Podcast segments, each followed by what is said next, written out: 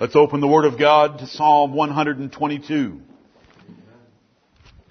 Psalm 122, and I hope this expresses your joy and your heart this morning. It does mine. I would hate to think that we need to be away to appreciate being here. But being away sure helps appreciating being here. Amen.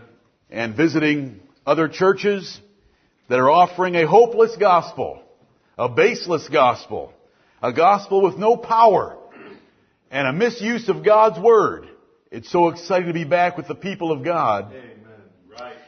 Not denying that they might be the people of God because I believe that most of them are. Yes. But they're sadly misled, yes. sadly misguided, yes. and without a Savior that will not lose a single one Amen. for whom He died. And He certainly is not depending on us right. filling out the book of life. Amen. What a blessing. Let's all rise together and let's read these words. They're in the first person, brethren. I hope that you can read them in a description of your own soul. Together. I was glad when they said unto me, let us go into the house of the Lord. Our feet shall stand within thy gates, O Jerusalem. Jerusalem is builded as a city that is compact together, whither the tribes go up, the tribes of the Lord, unto the testimony of Israel, to give thanks unto the name of the Lord. For there are set thrones of judgment, the thrones of the house of David. Pray for the peace of Jerusalem. They shall prosper that love thee. Peace be within thy walls and prosperity within thy palaces. For my brethren and companions' sakes, I will now say, peace be within thee. Because of the house of the Lord our God, I will seek thy good. Amen and amen. You may be seated.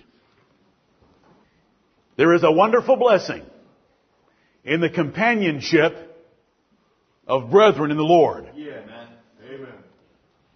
133 would tell us how good and how pleasant it is for brethren to dwell together in unity. Yeah, Here it says, I was glad when they said unto me, let us go into the house of the Lord.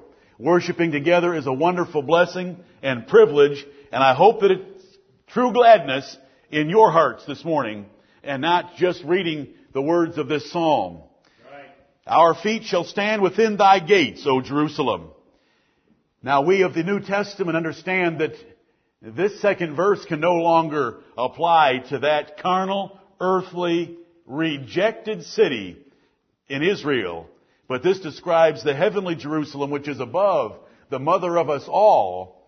And so we understand this is describing the church that we're part of and the general assembly that we are part of, whose names are written in heaven.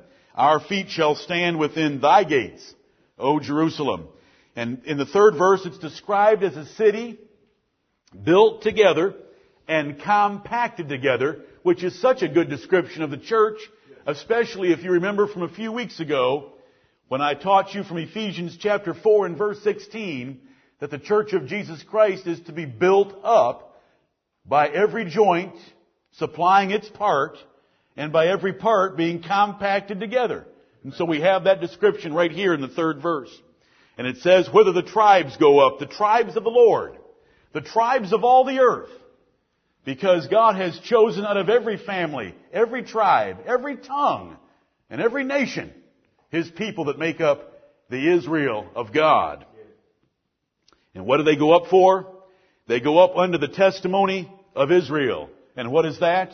That is the words of God that you hold in your hands. The testimony of Israel. They had something that no other people had, and we have it today. And when we come back for our second service today, we are going to revel and glory in it because I am very convicted about the battle for the Bible and we cannot allow any compromise about any word Amen. of the Bible God's given us. Because we have the testimony of God in our hands and on our knees right now as we look at our King James Bibles. And not only that did they go up for the testimony of Israel, they went up to give thanks unto the name of the Lord. And I hope that every song that we sing, and every prayer that is offered, and every thought of your heart is full of thanksgiving today for what God has done for us. He's done great things for our souls. And He's done great things in sending Jesus Christ to deliver you from something that is devouring you while I speak. And I will make it graphically plain in a few minutes that death is gnawing at your innards right now. Death is consuming everything about you. And death is the good news because after death comes judgment. And brethren, we have been delivered from death and judgment. Amen. Praise His great and glorious name. Let's give thanks unto the name of the Lord. There are set thrones of judgment, the thrones of the house of David. There's authority in the kingdom of God, of the Old Testament and the New. Because when Jesus Christ ascended up on high, He gave gifts unto men. Verse 6, our prayer should be for the peace of Jerusalem, and that is not that the Ashkenazi Jews and the Arabs would stop fighting in the Middle East. This prayer for the peace of Jerusalem is that you and I will stop fighting in the house of God. Pray for the peace of Jerusalem. They shall prosper that love thee. You want to prosper in this life? Here it is. It's very simple. Love the kingdom of Jesus Christ. Amen. If you'll seek first the kingdom of Jesus Christ and His righteousness, He'll add all these other things unto you. They shall prosper that love thee. And that's to love the New Testament Jerusalem, the church that is here and the church above. We're members of both. Peace be within thy walls. Let's have peace within these four walls. And prosperity within the palaces of this house that God has given us. And we can endeavor, and it is our duty to endeavor, to maintain the unity of the Spirit in the bond of peace. Let's keep the peace. And let's have the prosperity in our children, as Psalm 144 describes, and in our midst, that the Lord will be pleased to dwell with us because we are a congregation at peace and at rest.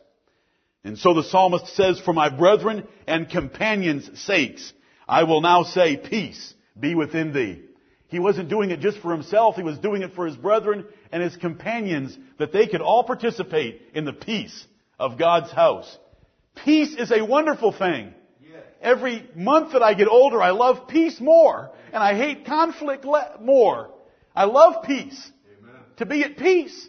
No wars, no fighting, no Cold War, no bitterness, no estranged feelings, but peace. Right.